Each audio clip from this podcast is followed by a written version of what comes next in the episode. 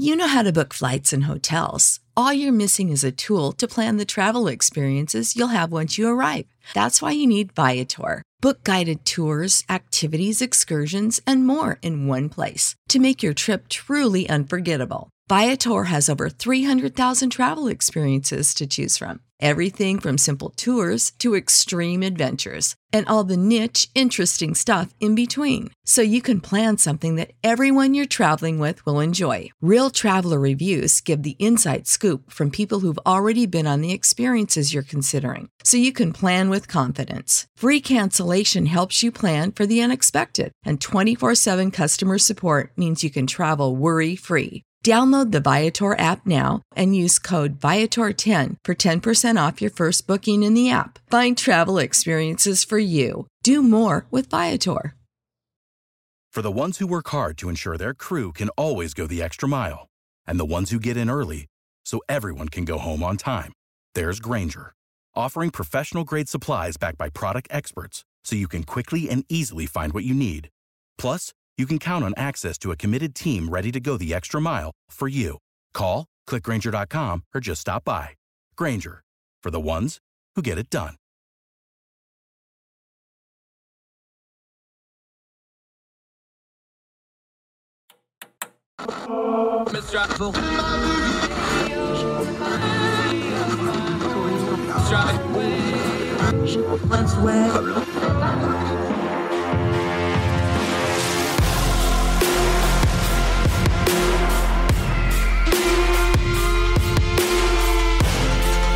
Your host, Andrew Donaldson. This is Heard Tell.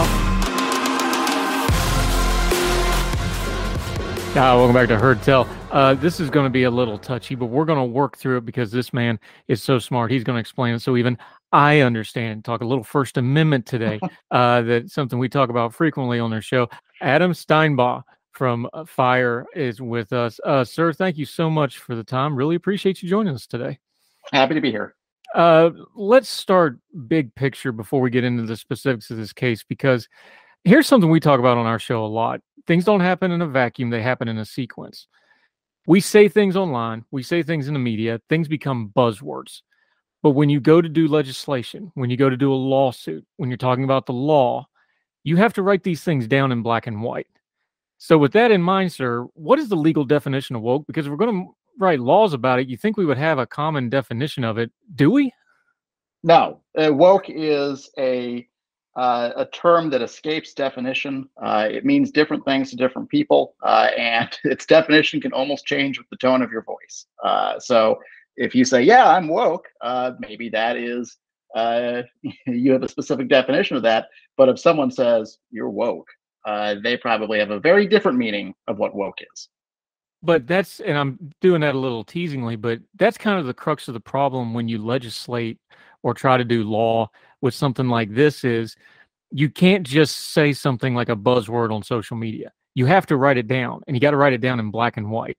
So when you get to something like the stop woke act and they're using that as an acronym we'll get into that as well this is not just us spouting off on lines. Once you write it in black and white it has to go up for judicial review. It has to match up to the Constitution. There's layers of why, when you put something in black and white, that it matters. That's the piece of this argument I think a lot of people just kind of skip over. It's like you can't just say you don't like something. You not only write legislation about it, legally, you have to define it, right? You have to define it and you have to do it in such a way that people can read it and understand what is prohibited and what is not. So, that is especially important with speech because if you have terms that uh, maybe are nuanced or vague uh, or just incomprehensible, uh, people will look at the law and say, you know, it's more rational for me to not say anything than to say something that uh, is going to risk consequences, whether for me or my colleagues or my institution. And that is uh, critical here, where you have a law that uh, lists a number of uh, viewpoints that you are not allowed to endorse. Uh, and if you do endorse them, or you're or a, a court or your institution or uh, a panel of lawmakers uh, thinks that you endorse these viewpoints, your institution could lose tens of millions of, do- of, dollars in funding. So that that puts a big old thumb on the scales in terms of uh, preventing people from being courageous enough to uh, articulate concepts or discuss concepts uh, in higher education. And that is the last place where you want to make people timid uh, of debating ideas. Here's another place where the terminology comes in. We talk about things like academic freedom. Um, that's kind of a vague term. People kind of generally know that, but where does that become problematic? Because we understand academic freedom of, oh, I'm going to say something and you're going to disagree and we're going to hash it out in a classroom setting. I think that's what most people have in mind. If you had a legal definition of that, though, it's a lot more vague what people can and can't do. And since, let's just be honest here, a lot of these colleges are state institutions and then you have private institutions. That's where freedom of speech and the law on freedom of speech starts to get a lot more complicated, right? Well, it's uh, there is no, you know, there, there's a case in the 11th Circuit that says that there's no independent right to academic freedom. So, you know, if you look at the the First Amendment, there is uh, nothing in there that explicitly says academic freedom. But that comes from tradition, and it comes from uh, the way that we conceptualize our universities and colleges, which is that we want these to be places where people learn from competing ideas and from being uninhibited to discuss those ideas. Uh, so uh, whether or not you label it academic freedom uh, or you identify the right uh, via the First Amendment, uh, you know, it is uh, important to protect. And at public universities and colleges, you know, because they are state institutions, the First Amendment applies to the way that they regulate student and faculty speech. and uh, at private institutions, the First Amendment doesn't apply, but most of those institutions or most educational institutions promise academic freedom or freedom of speech to their students and faculty because who would want to go to a college that doesn't promise that? So let's talk about this law specifically. There's two parts to this there's the political part, and then there's the legislative law part of it. Start with the legislative part of it the accusation against it, and we're going to post to link directly to the legislation. Please read it for yourself, like we always say on our program. Read this thing for yourself. The accusation is there's a lot of vague language and that it's not specific, and that the things it is specific on are things that legally are going to be problematic. Is that a good Reader's Digest version of the problems here? Yeah, I think so. Uh, it is uh, a law that, you know, reading it, you know, I I'm a First Amendment lawyer. Uh, I my organization has uh, defended faculty on both the right and the left for uh, a very long time, and that is my role: is to be able to tell people what they can and can't say in the classroom, and be able to defend them when they uh, are approaching the line of what is uh, prohibited or permissible. Uh, I take a look at this law, and I can't I can't give people a good prediction of what it does prohibit and what it protects. Yeah, Adam Steinbaugh joining us from Fire. When you decided to make this into a lawsuit, um, there's another terminology thing we always think about it. I was like, well, I'm going to sue somebody. Well, it doesn't really work that way. You have to have standing, you have to have cause, and you have to have, you know, a reason to do it. Walk us through the general, walk us through the general public here. Your standing, why you think you have a case here, and what you're hoping to accomplish with the lawsuit.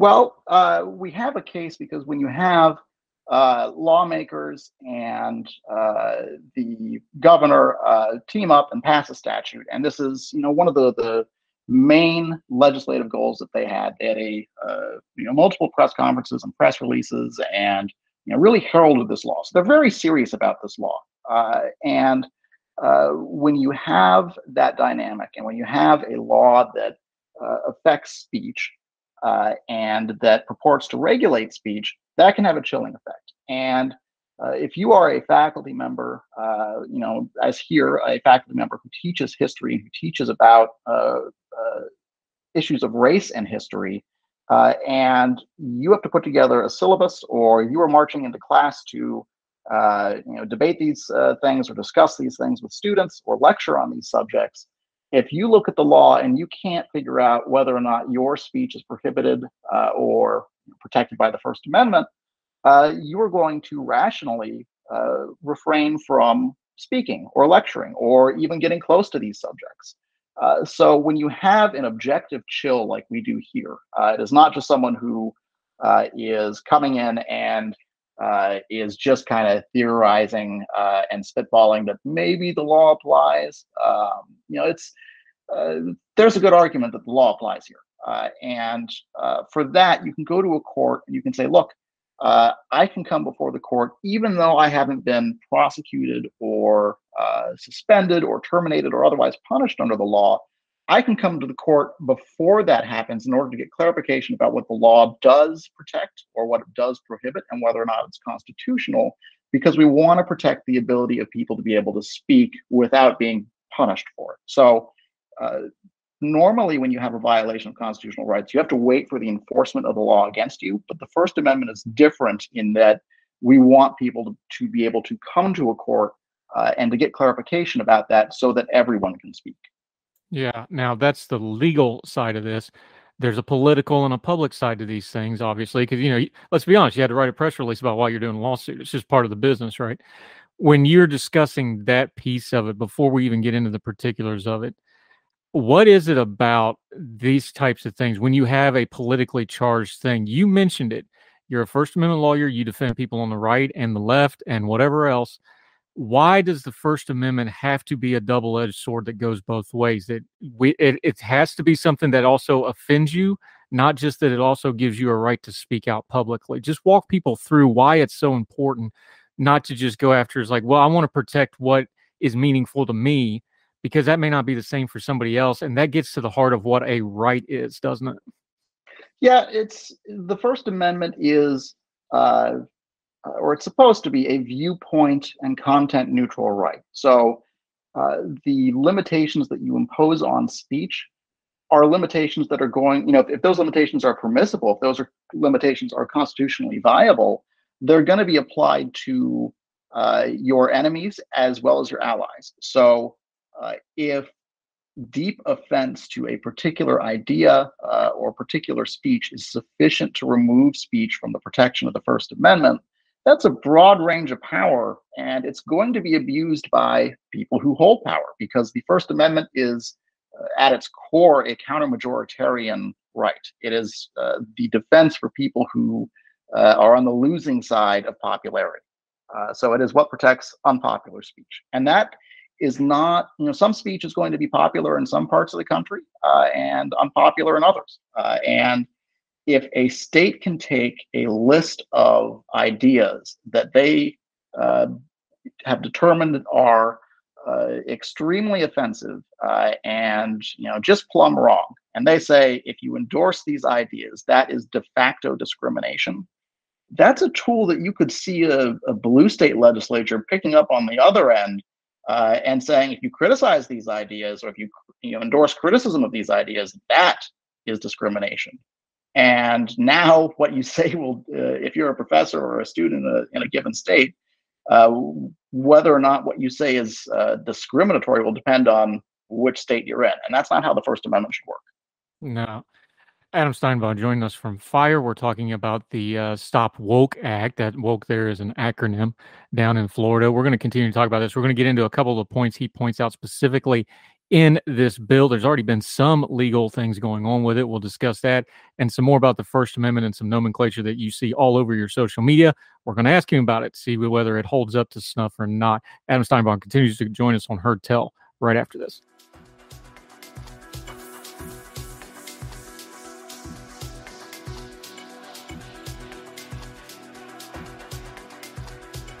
Save big on brunch for mom, all in the Kroger app. Get 16 ounce packs of flavorful Angus 90% lean ground sirloin for $4.99 each with a digital coupon. Then buy two get two free on 12 packs of delicious Coca Cola, Pepsi, or 7UP, all with your card. Shop these deals at your local Kroger, less than five miles away. Or tap the screen now to download the Kroger app to save big today. Kroger, fresh for everyone. Prices and product availability subject to change. Restrictions apply. See site for details.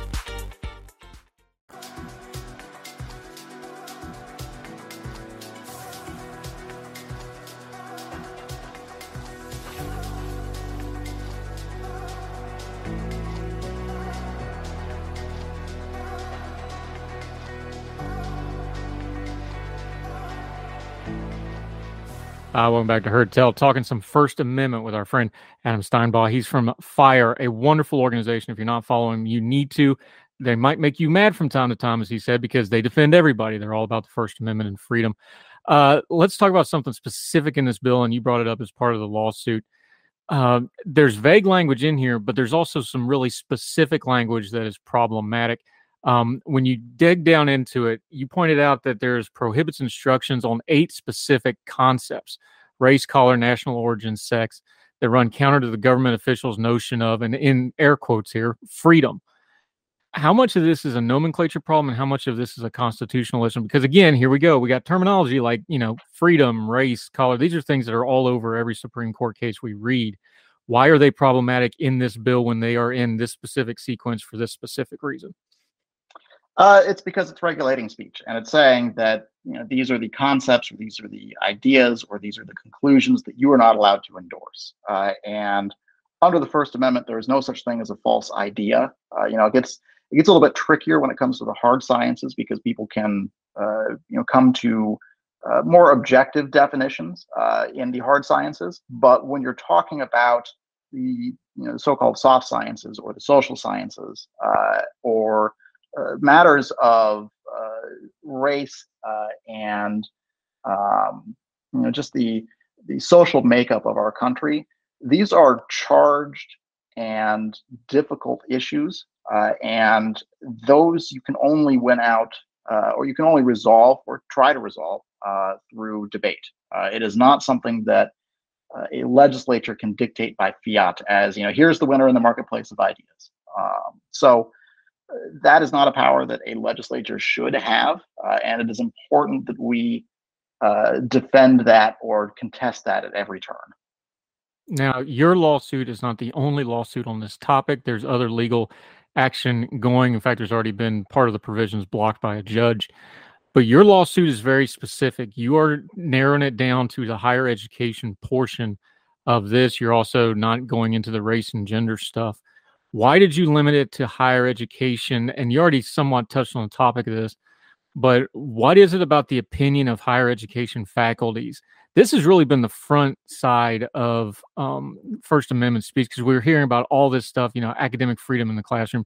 We see all the viral videos of people arguing with professors and protesters in classrooms and outside speakers. This is something that's really in the forefront of a lot of the cultural edge of our politics right now.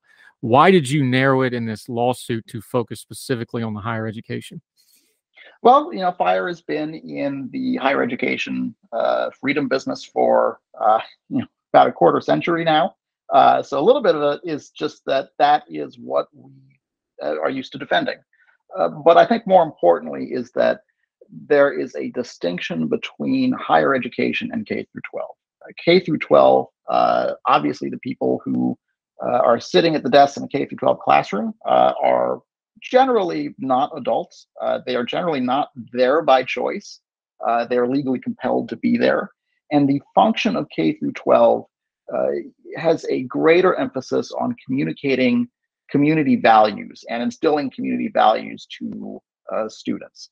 So that involves a greater leeway of uh, curricular choices or, or gives greater leeway to the government uh, to define what those curricular choices are uh, and for the community to, to define its own values. If you contest that or contrast that with higher education, these are students who are by and large adults. Uh, you can hand them a rifle and send them uh, overseas to serve our country, uh, and they can sign up for uh, very expensive um, loans in order to go to college, and you know they are capable of making their own decisions. Uh, they can vote. They are fully, uh, you know, full participants in our society, uh, and they should not be shielded from ideas simply because they are offensive. So, uh, aside from you know who is in the classroom, the purpose of higher education uh, involves different functions than K through 12.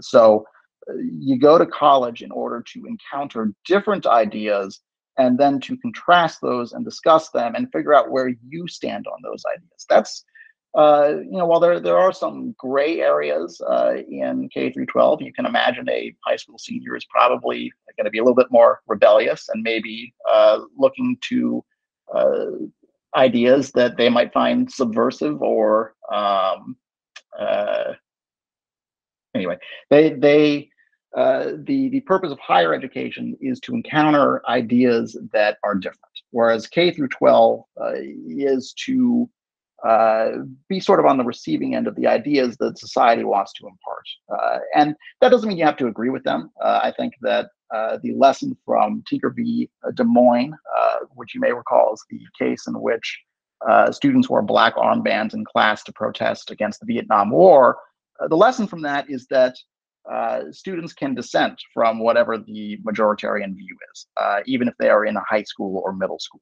Um, but the information they receive uh, is going to be different than it is in higher ed. So uh, higher ed and K through 12 are just fundamentally different, and it's important to protect the uh, open marketplace of ideas in higher education. And uh, that is particularly critical where you have lawmakers or state legislature trying to dictate what will be orthodox and what is not. Yeah, but you raise an excellent point. Something that doesn't get discussed here either is when you're dealing with secondary education as opposed to higher education, you've got an additional layer there because they're not adults. So you have parents. So what is the law? You know, we have this debate. We've had it with the guns and medical care and everything. You know, are you magically an adult at age 18? Should your First Amendment rights change when you magically become an adult? And does your parents speak for you before? That seems like something down the road that's really going to get hashed out when we discuss these. Because again, your lawsuit's focusing on higher ed, but there's going to be other lawsuits about the high school edge of this.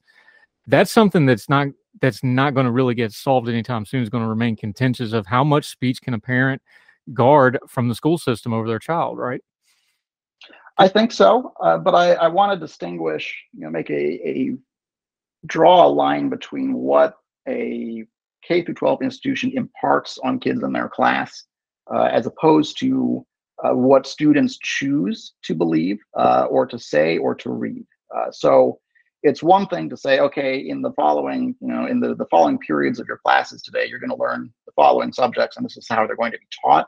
It's another thing to say these are the types of books you are allowed to check out from the library and exercising your own choice because students uh, you know, especially as they get older, they're autonomous. They have their own rights, uh, and uh, you know, parents have uh, certainly important uh, rights in determining uh, or guiding the education of their students. but that doesn't mean that students that the First Amendment rights for you know a young person turn on or off on the day they turn 18.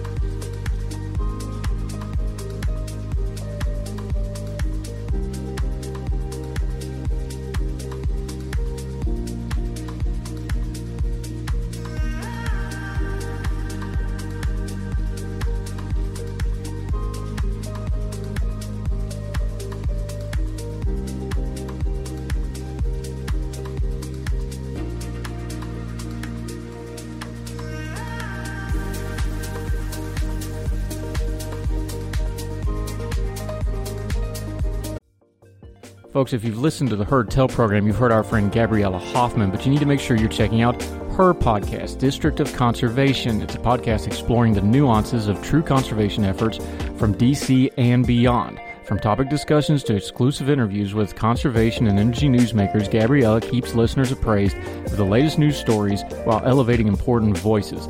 Listen to the District of Conservation on Apple Podcast or wherever podcasts are played.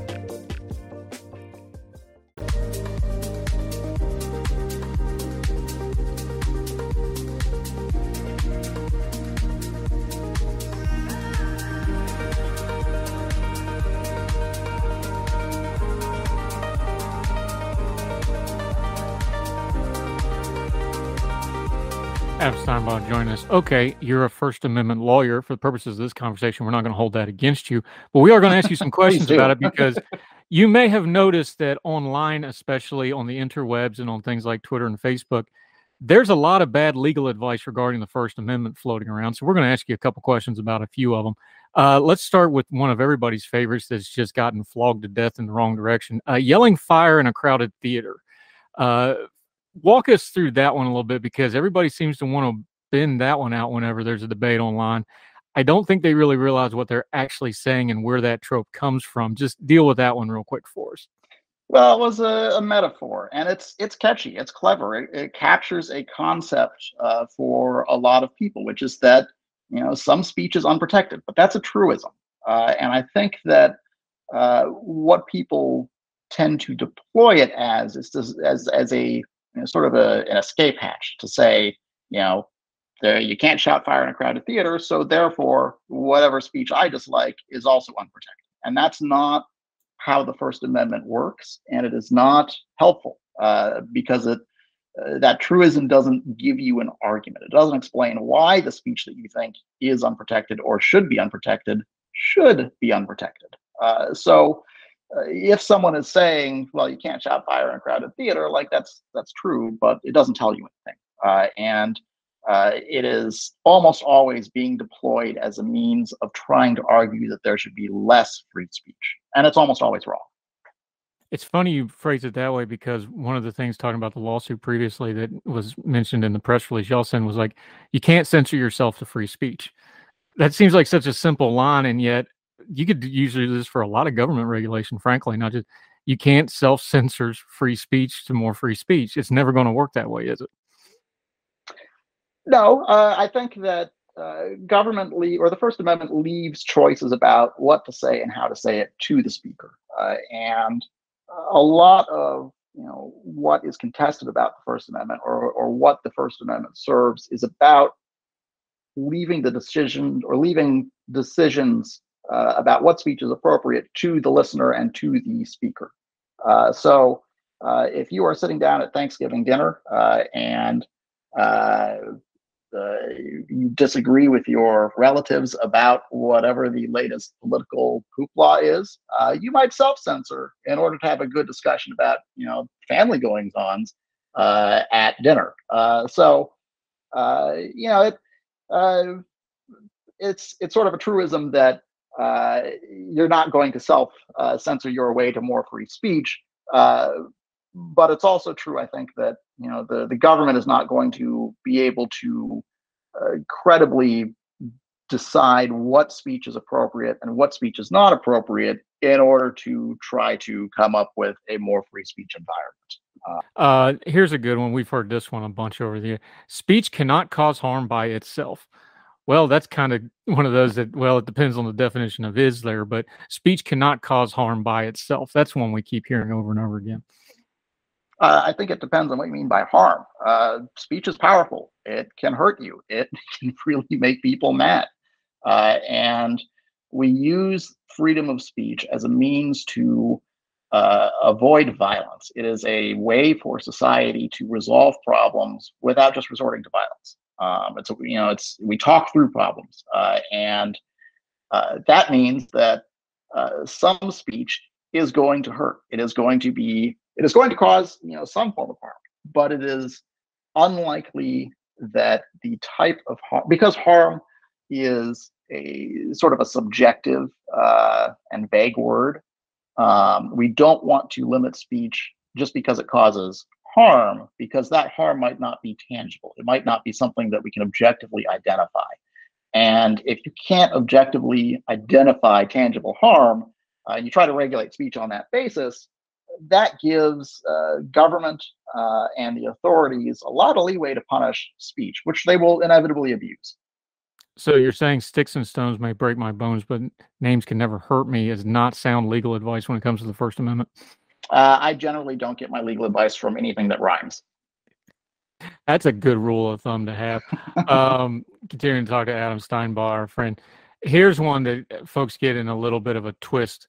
Um, again, this one depends because I've, I've actually said this one myself sometimes. So uh, the best remedy for disfavored speech is more speech, or the other, you know, if you put it in the vernacular like we normal people talk, the best remedy for bad speech is more good speech.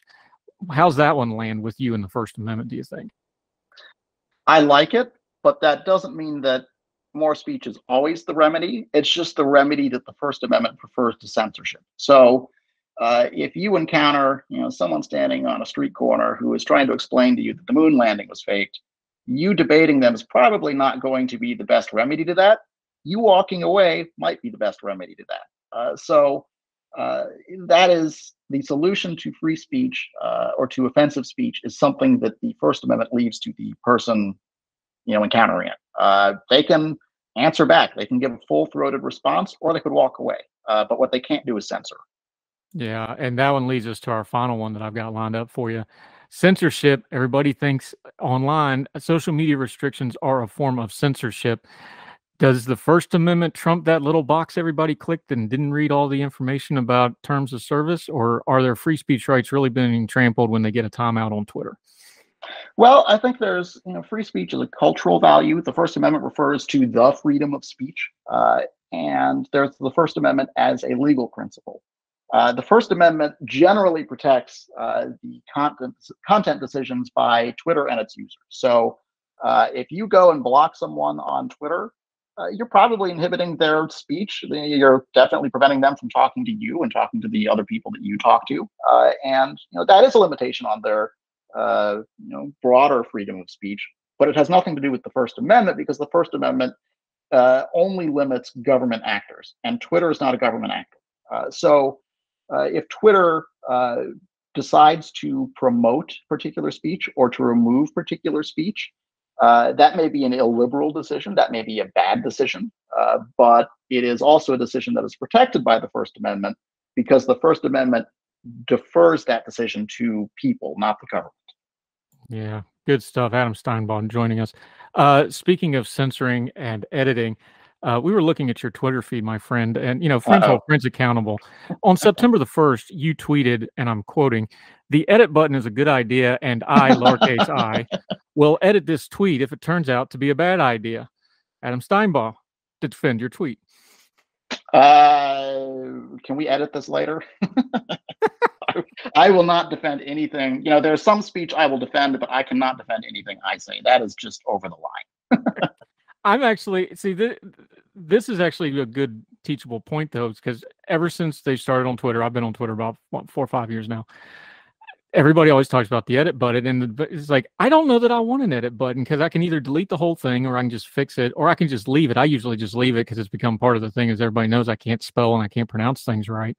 I just kind of leave it you know, where do you fall on something like that? Should people have a right to fix their mistakes? It's kind of a silly thing when it comes to Twitter, but there there is a free speech concept buried in there of like, do you have a right to fix your own mistake? Uh, I don't know if I'd frame it as a right. Uh, I think it is useful. I like the idea of an edit button because I think it allows people to, uh, you know, people get things wrong, uh, and you know there are going to be some scoundrels out there who uh, will just never correct a mistake on Twitter. But some people, you know, uh, once you get a lot of traffic going to a tweet uh, and and you think you've made a mistake, you might want to alert everyone else to say like, "Hey, I was wrong. You know, I'm fessing up. Here's what I was wrong about." That might do a lot of good to uh, protect against uh, you know misinformation or people's mistakes. Uh, so. Um, I like the idea as long it is as it is very transparent that there has been an edit because I think uh, it's important to ward against uh, people abusing that and you know essentially fooling people, which I will absolutely abuse. Uh, but uh, I think that as long as it's transparent and you can see when something has been edited and how it has been edited, I think that's helpful. Yeah, um, just full disclosure here, we self censor because you also had a spammers joke in there that we let go. So we weren't trying to be too harsh with you. Adam Steinbaugh uh, joining us from Fire. Appreciate your time on this. That's a lighter side of a very heavy topic, but we need to do that to get through the days we live in. Where can folks follow you and follow the work at Fire and keep up with this lawsuit as it goes forward until we see you again on Heard Tell Again, my friend? Uh, well, you can check out our website, thefire.org, T H E F I R E uh, dot org. Um, or uh, and you could also follow us on Twitter. Uh, our Twitter handle is the Fire Org, uh, and I would not recommend following me on Twitter because I will abuse that. Yeah. The Fire is an excellent organization, uh, kind of what the ACLU used to be when they still had their faculties about them. They defend everybody. They defend free speech, uh, like it, don't like it, good, bad, indifferent. Great organization, and very much appreciate your time and expertise today, sir. Really looking forward to having you back again, and we'll talk soon. Thanks for having me. Yes, sir. Thank you.